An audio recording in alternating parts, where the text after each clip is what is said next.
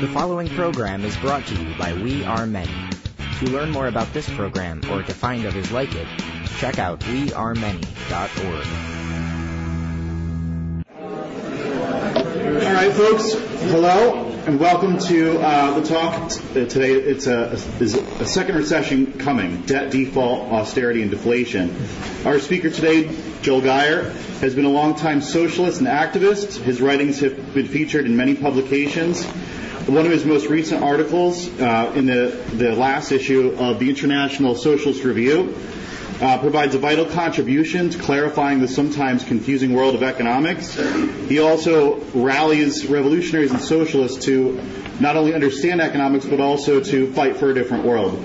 So without further ado, Joel.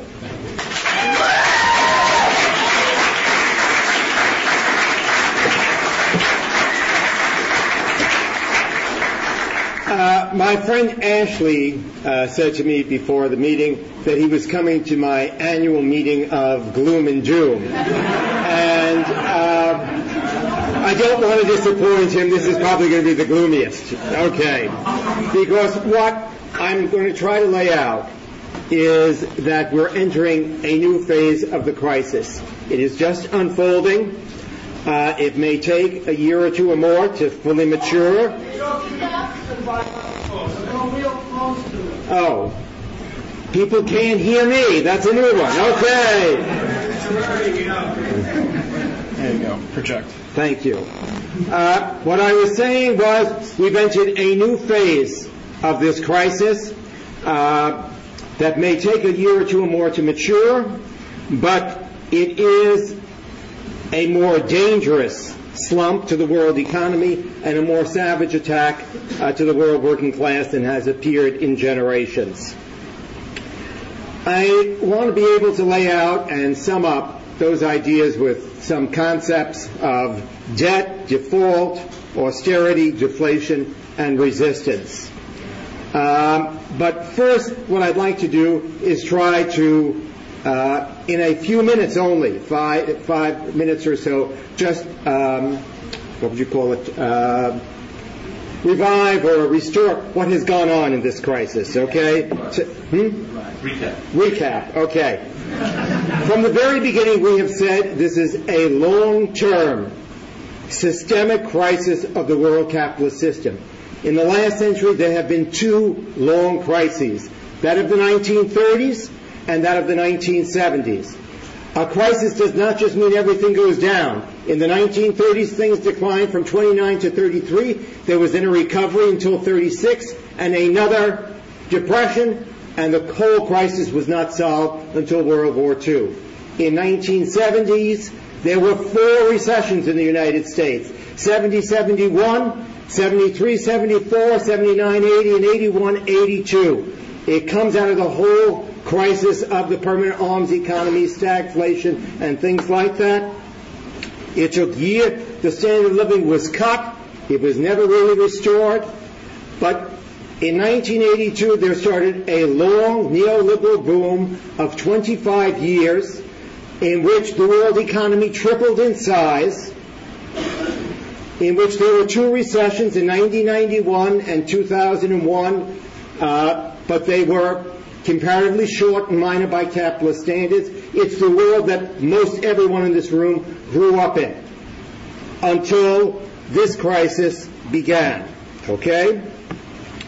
Um, when I say this is a st- systemic crisis, what I mean is it is a crisis of every aspect of the capitalist system, in particular of production, which I'm not going to be spending much time talking about, but it is a crisis of production and overproduction.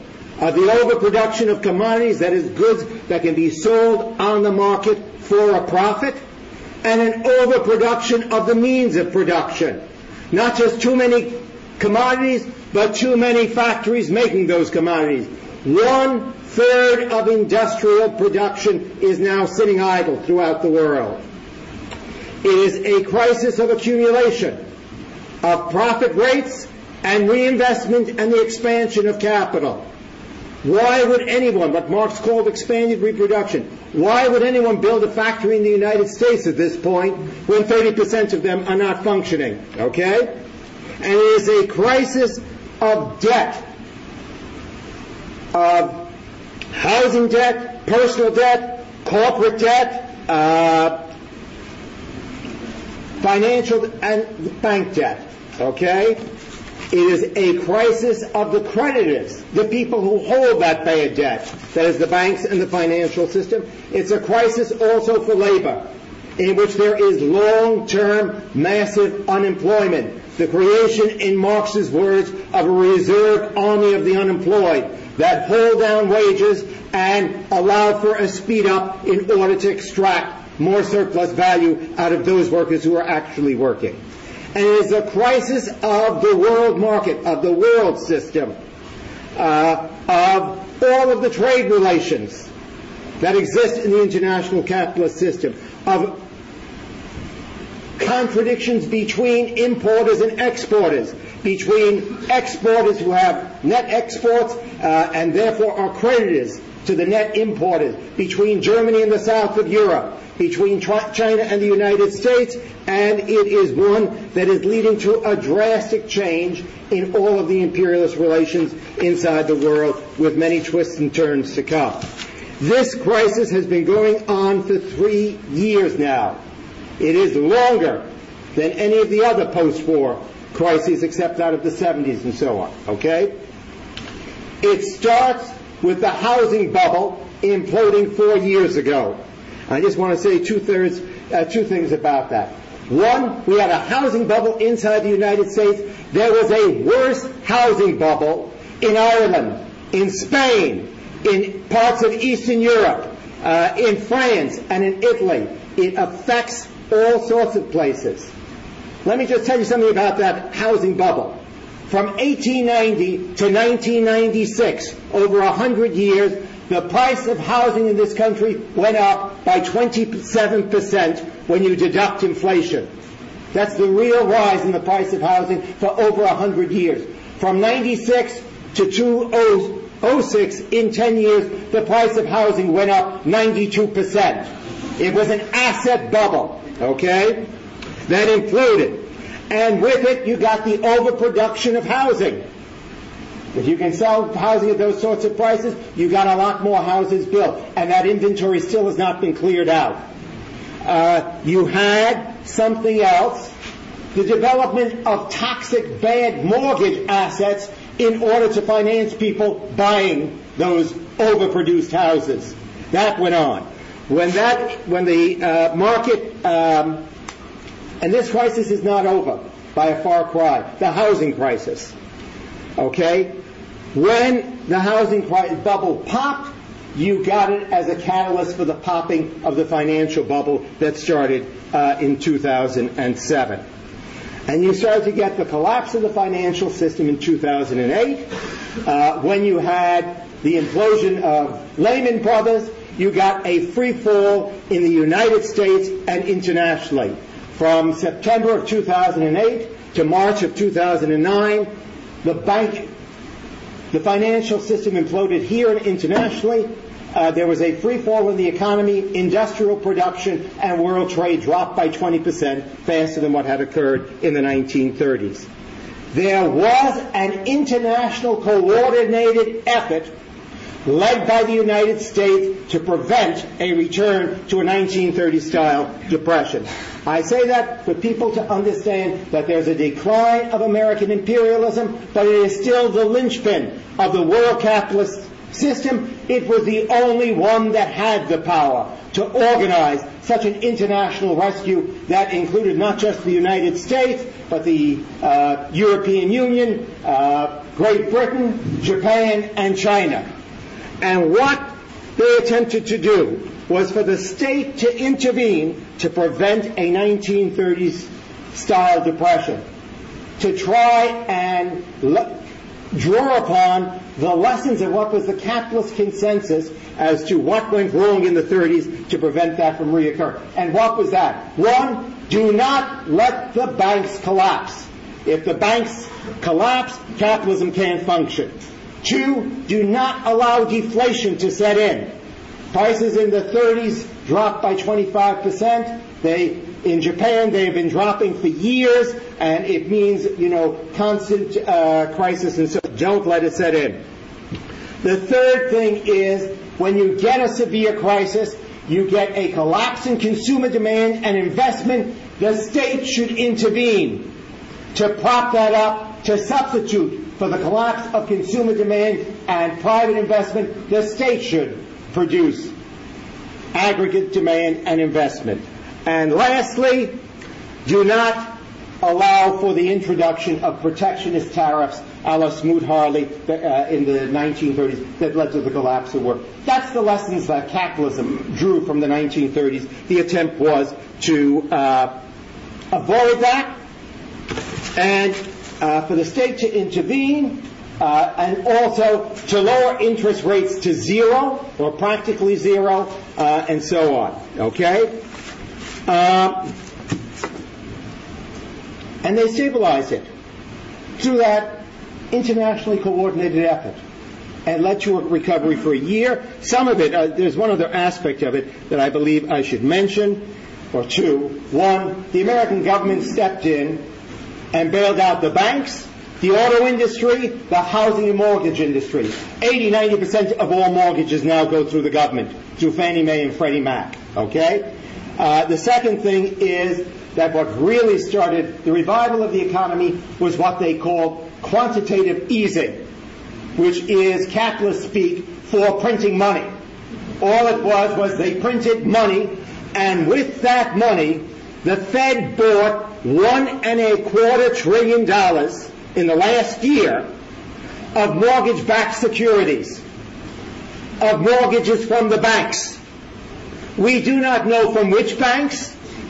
We don't know how bad those assets were, what the Fed paid for them, what they were worth, how toxic they are, what will ever happen to it, but it was a quarter of a trillion dollars pumped into the American banking system, taking their bad assets off of their hands. Okay. The cost of this international bailout, we don't really know. It's at least $10 trillion, maybe more like 20 or more. I mean, you don't read that in the newspaper, do you? Not with the baseball scores, you know, how much did the bailout cost today or, to, you know, anything like that, okay? Uh, this was an enormous cost for what is the most pathetic recovery from a severe crisis on record. Okay? We have been in recovery for a year. Growth in the United States is 3%. In Europe and Japan, it is 1%. In China, it's 10 to 12%. Okay? Now, that growth may now be peaking.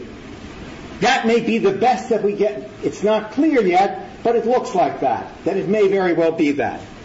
That growth has been based upon deficit spending, which is now being cut back, on inventory restocking, which is coming to an end, on exports, which are starting to uh, feel some pressure by one, the European crisis, and two, the strengthening of the dollar, and lastly, by consumer spending by the rich, which went up 33%. Okay? Not by everyone else's consumer spending is sort of flat or going down. The, that's what the 3% recovery has been based on so far. Okay? The, and there has been with it the restoration of some profits. But 80% of the restoration of profits have been in the financial sector and as a result of the state of what it did, both in terms of giving free money, zero interest rates, uh, in guaranteeing the 18 largest banks so that they, which gives them $34 billion in profit, just what they say through the government guarantee, uh, and through uh, riding the yield curve, I'm not going to, and speculation with free government money. That's what Goldman Sachs does. It gets free money from the government that it then uh, can invest in some places. And lastly, uh, there's also um, as a result of the government buying up their toxic assets, all the banks revalued the rest of their toxic assets. So that's what's uh, pushed up profits. Nonetheless, what we are now in is a period in which we have uh, stagnation at recessionary levels, uh, in truth. 30% unused capacity uh, in production, 15 million people unemployed, 10 million more of them working only part-time. That's 25 million out of a 150 million labor force. Young people who come into the labor force in the last couple of years, of course, are not counted. They were never in the labor force. Uh, there have been 5 million foreclosures, 4 million more are coming in the next uh, year, year and a half. Uh, one tenth of all houses in this country did not make a mortgage payment in the last three months. One tenth of all credit cards have had uh, have had to be written off in the last year. Uh, a quarter of all houses now have negative equity, things like that. Okay? That's what has been bought by this recession. Uh, meanwhile, the only place that is really growing has been China, and to some extent, it's growing. Uh, aside from the stimulus from the, it is since it's the only place where things are actually growing, all sorts of foreign money is going into China. And what you're getting is one, an asset bubble in housing. How do you like that? Uh, and uh, inflation, but even more, the perpetuation of a business model that is producing even more capacity for a world that is awash in unused capacity. So, for an export to the rest of the world, which, if the rest of the world goes back into recession uh, and so on, uh, the Chinese uh, economy is not going to be growing at 10% a year. Okay. Now, who is to pay for the enormous cost of this bailout uh, and so on? Uh, particularly if it isn't working. You get uh, some economists, particularly the Keynesian ones, who say, well, just give it more money and more time, then it will work. And you get, however, capital saying it ain't working, it's at an enormous cost, uh, it isn't restoring profits the way it should be, and something else. Uh, can these increase in deficits be funded by private capital? Uh, that base themselves on making a profit. Okay? Now, it is that which is producing this enormous shift that has just started to occur in the last couple of months of moving away from deficit spending as the way in which to restore growth to austerity as the way in which to restore growth. Okay? All of which comes under the heading of a sovereign debt crisis. Government, sovereign meaning government debt. Okay? That that's the crisis that we face. Before getting into the government debt crisis, let's just get one, a couple of things clear because all of the capitalist head fixing industry, the media, the politicians, uh, the economists, the universities, all tell you there's a big, big problem that really is the sovereign debt problem. And there is. However, it is not primarily a sovereign debt problem. The debt problem that is making the banks in bad shape is primarily still a private problem of mortgages, of commercial real estate, of corporations, of personal uh, debt, uh, and so on. The government debt, let's say the government debt that exists inside the United States, 800 billion of it is for the war budget. That's double what it was a few years back. Cut it in half. Say 400, but you know, just go back to what it was under Bush or Clinton, you know. hey, no, we can't do that, okay? Uh, then there's, of course, uh, the corporate welfare. There's uh, tax cuts for the rich, which contribute to this government deficit. Uh, you know, they may raise the tax rate from 35 to 38, 39 percent, from the glory years of American capitalism, 1940 to the 1980s, it was um, 50 to 90 percent. Okay, so there are very, there are various uh, attempts to sort of make you think in one way because of what's about to come. Okay.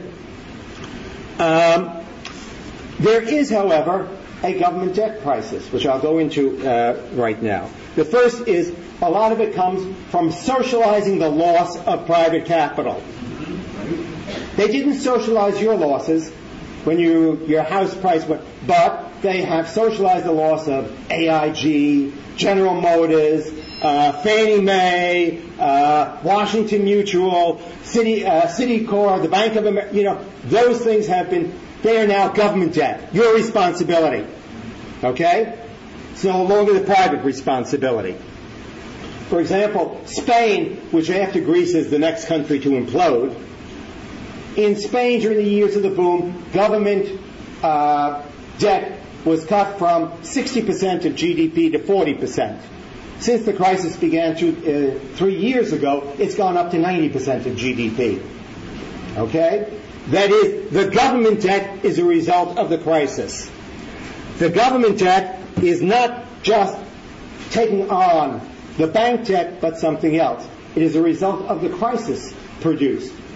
Because one thing that happens in a crisis is government revenues decline, that is, people pay less taxes, and two, government expenses go up for things like social uh, unemployment, uh, Medicaid for people who've lost uh, their health benefits, food stamps, things like that. All of those things, which are a result of the crisis, then get labeled as, as a result of the private capitalist crisis, gets labeled as government debt. That you are living beyond your means. Okay? Now, uh, traditionally, in a financial crisis, when you have a financial crisis, in the next three years, the government debt goes up by 86%. It almost doubles on average. And that's before this financial crisis, which is the biggest financial crisis in world history. Government debt is going up very dramatically as a result of socializing private debt uh, and uh, the cost of the crisis uh, itself. Okay. Um, when it goes up to those levels, traditionally, when it doubles uh, and goes over 190 or 100 percent or more of GDP, there are three things that governments usually do. They default, i.e., they declare bankruptcy and don't pay it, the way Russia did in 97. Or they restructure, that is, they only pay a part of it, what's called a haircut. You only pay the, uh, the creditors 80 cents on the dollar or 50 cents or whatever it is, or 30 cents, okay? Or you inflate your way out of a debt crisis. That's what Franklin Roosevelt did in March of 1933 when he cut the United States off the gold standard and inflated out of the debt crisis. Those are the three things that governments do generally when you get a big debt crisis. So governments are not exactly the best credit candidates. They don't get 740 scores on their credit ranking in the middle of a financial crisis. Okay? Particularly when the level of debt makes it clear it's not going to be paid back. Would you loan money to some deadbeat? Okay. That's what the banks do. Okay? In Greece, the level of debt is 120% of GDP. The deficit is 12%, the, the annual deficit. Under the, it's supposed to drop to 3% in the next three years, and still debt will grow to 150% of GDP. Okay? Now, if you have low interest rates, like let's say 5%, right now the Greeks are paying 8, 9% and more, but let's say they can stabilize it at 5% and you have 150% of GDP. That means 7.5% of GDP just goes to pay the interest on the accumulated debt. It's what's known as a debt trap. Let me give it to you in American figures. We have a $14 trillion economy. The deficit is 1.4 trillion, 10%. It would have to be cut to 3% in three years to 420 billion. That's a budget cut of a trillion dollars. Meanwhile, you'd be paying 7.5% on 150% of GDP. That would be a trillion dollars in interest. So you would have to take $2 trillion out of government spending, which is now three and a half, one, one trillion in budget cuts, another trillion dollars in budget cuts to pay the bankers. The government spends around three and a half trillion dollars. Two trillion of it would disappear in three years' time. That's what is being proposed for Greece. That's what the proposal is for Greece. That is a depression. An enormous depression that goes on and on. Therefore, nobody believes that Greece is going to do this year in and year, and it's every year for the rest of their lives or until everything changes and, you know, whatever. So, every banker thinks Greece will default. They're not going to pay it. They don't default tomorrow because if they did, the Greek banks would collapse. But every banker believes that Greece will restructure. Nobody knows at what. Okay? There's nobody believes that Greece can continue to pay this sort of money year in and year out. It will have to restructure.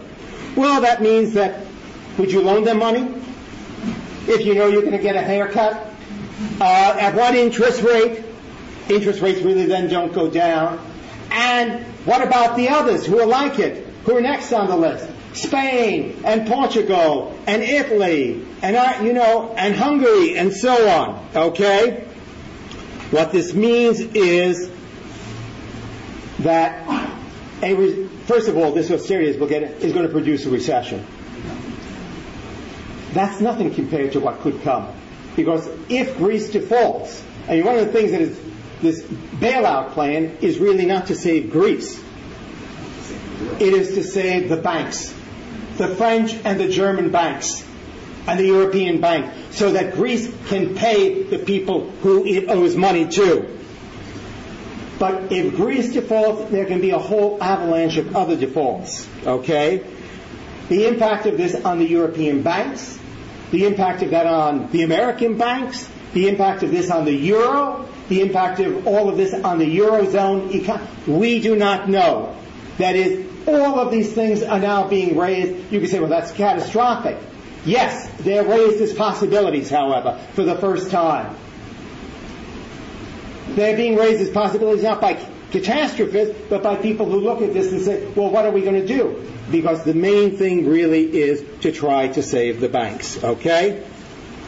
It opens things up to a 30 style uh, depression uh, as a real possibility. It's not a question of making predictions about this. These are the things, the questions that we're going to be confronting in the next couple of years as what may occur. Okay? Now, in order to pay off the banks, and because that is one, the first thing is no matter what has gone on before, what you have to say is the financial system's problems have not been solved. Nobody would be for uh, imposing this sort of proposal, which a year ago would have been considered crackpot. Nobody would have been proposing it on Greece or other parts of Europe and Britain and France and others are to follow. No one would be proposing this if the banks were not up Schitt's Creek and had to be bailed out still more, in particular the European banks. So what is proposed is austerity. That's capital speak for saying we want to cut your standard of living.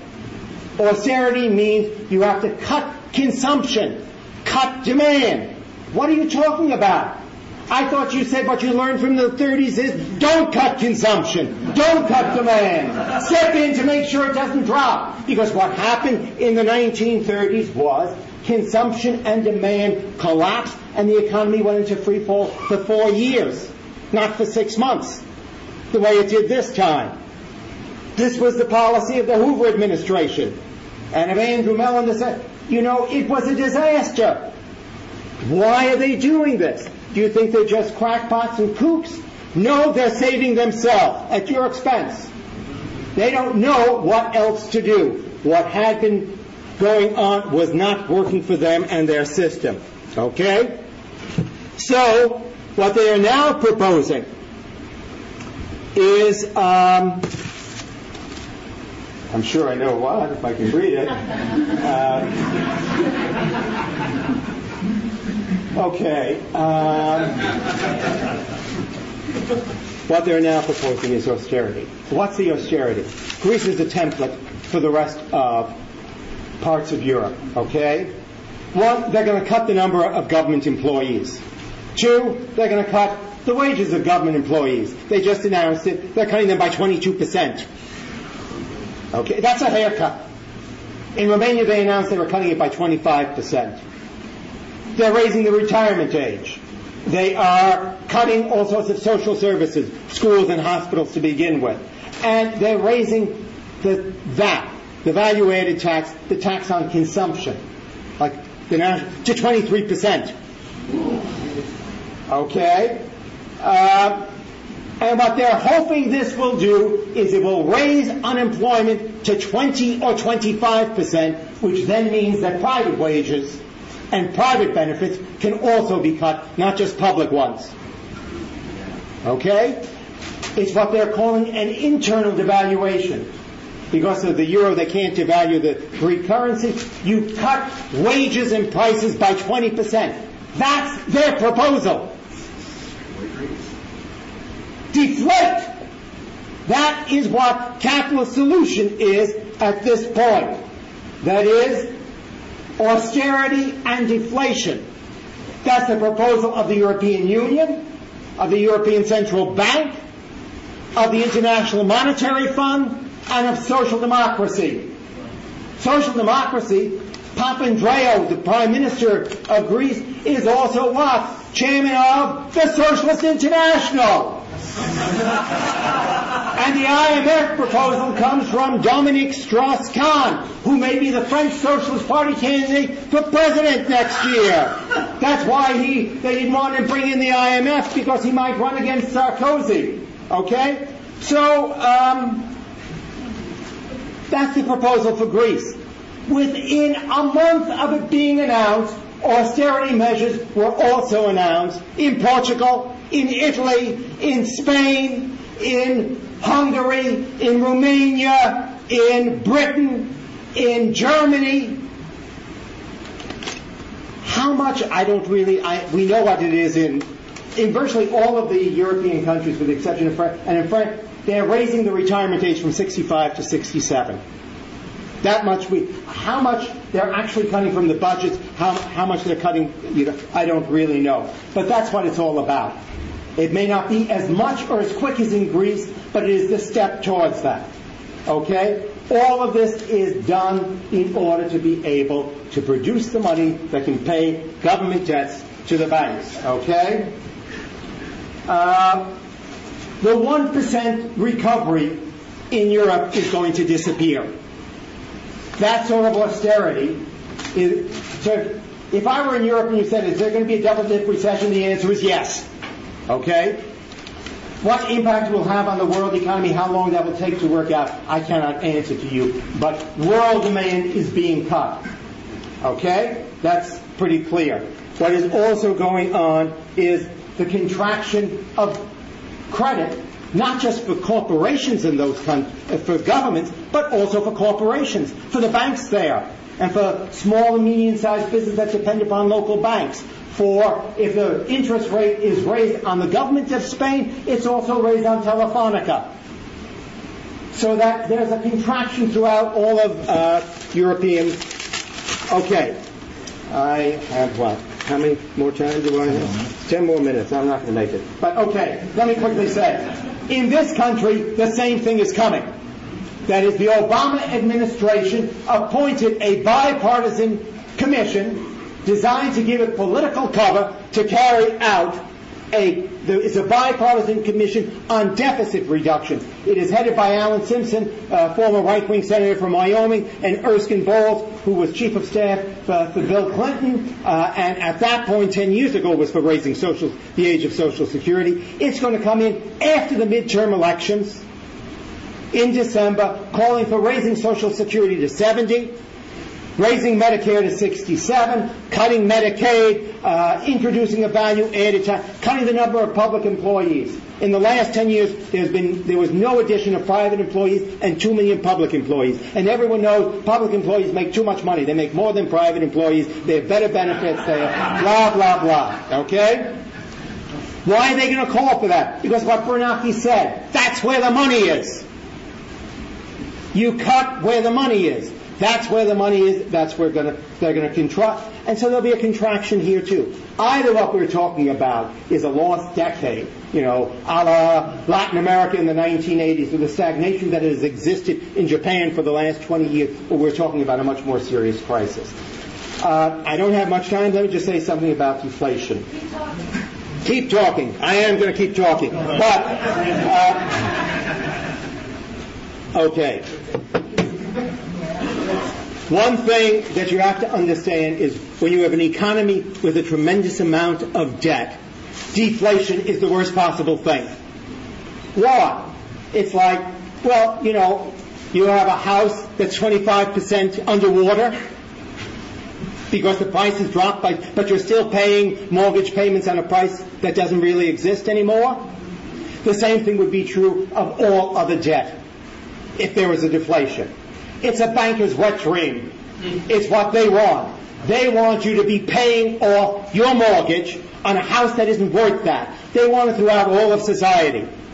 That's what a deflation would mean. It is something in the interest of creditors, not of debtors, and this is what? A debtor society, except for the banks, but we know what comes first. That is, you have to restore bank profitability if you're going to have a healthy capitalism. That's the logic of capitalism. The logic of capitalism today says you must suffer so the bankers can have big bonuses. Oh, they shouldn't do that. It's too obscene. But really what we have to do is give them as much money as possible to restore the banking system here and internationally. That's what it's about, okay?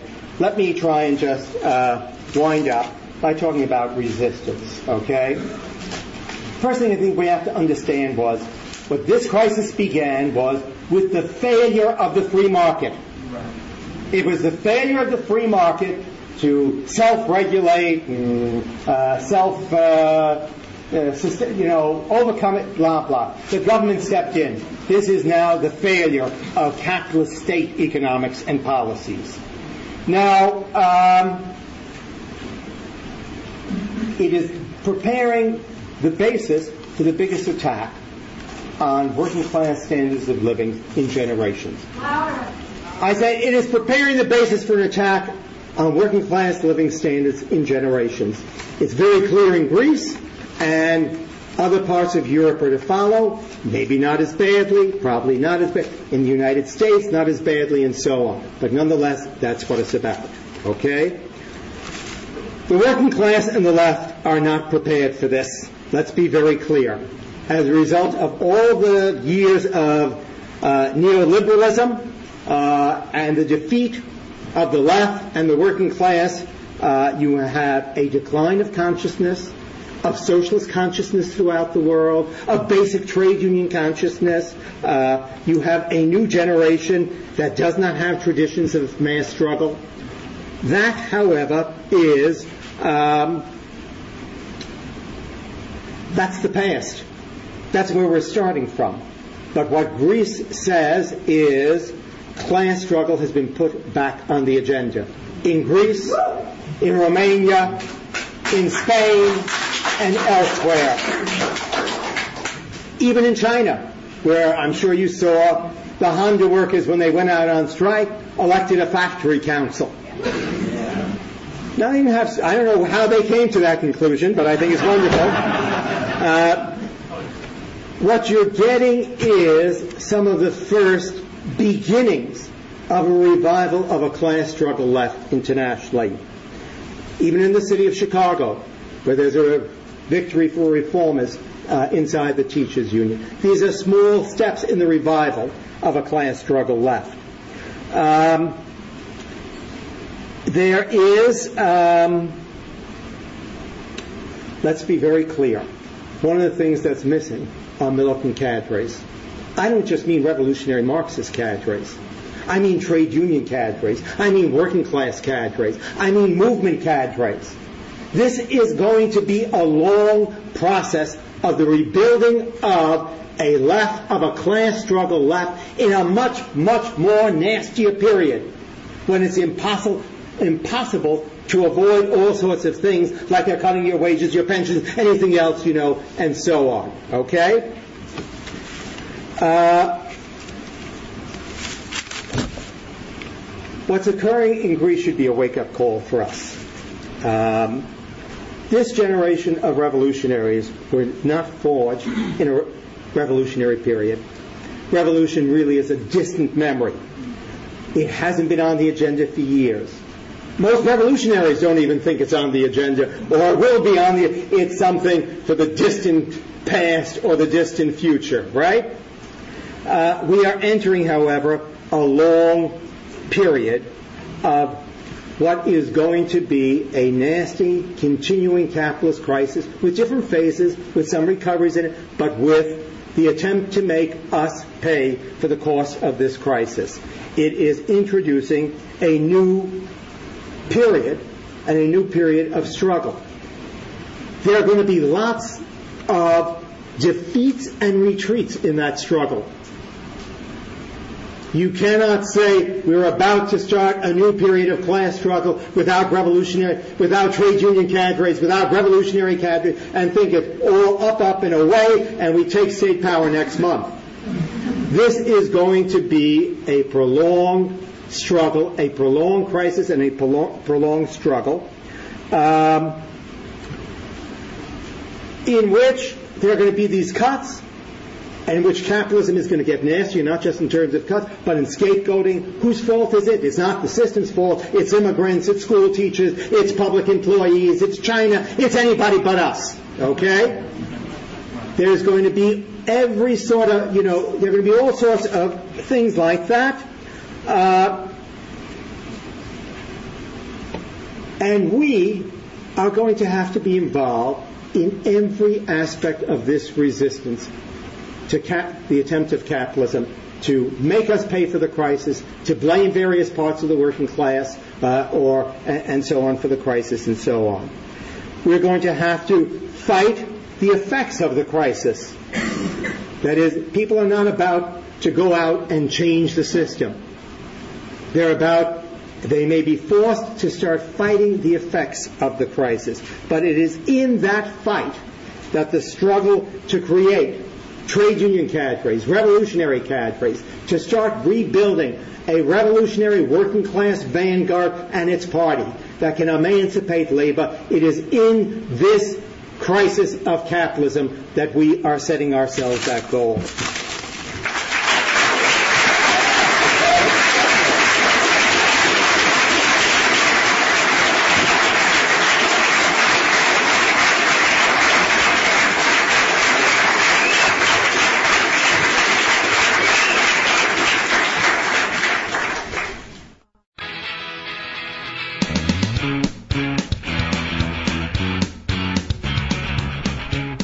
Preceding program was a production of WeAreMany.org, a website dedicated to publishing radical and activist media that promotes a better understanding of today's world while also putting forward a vision for a better future.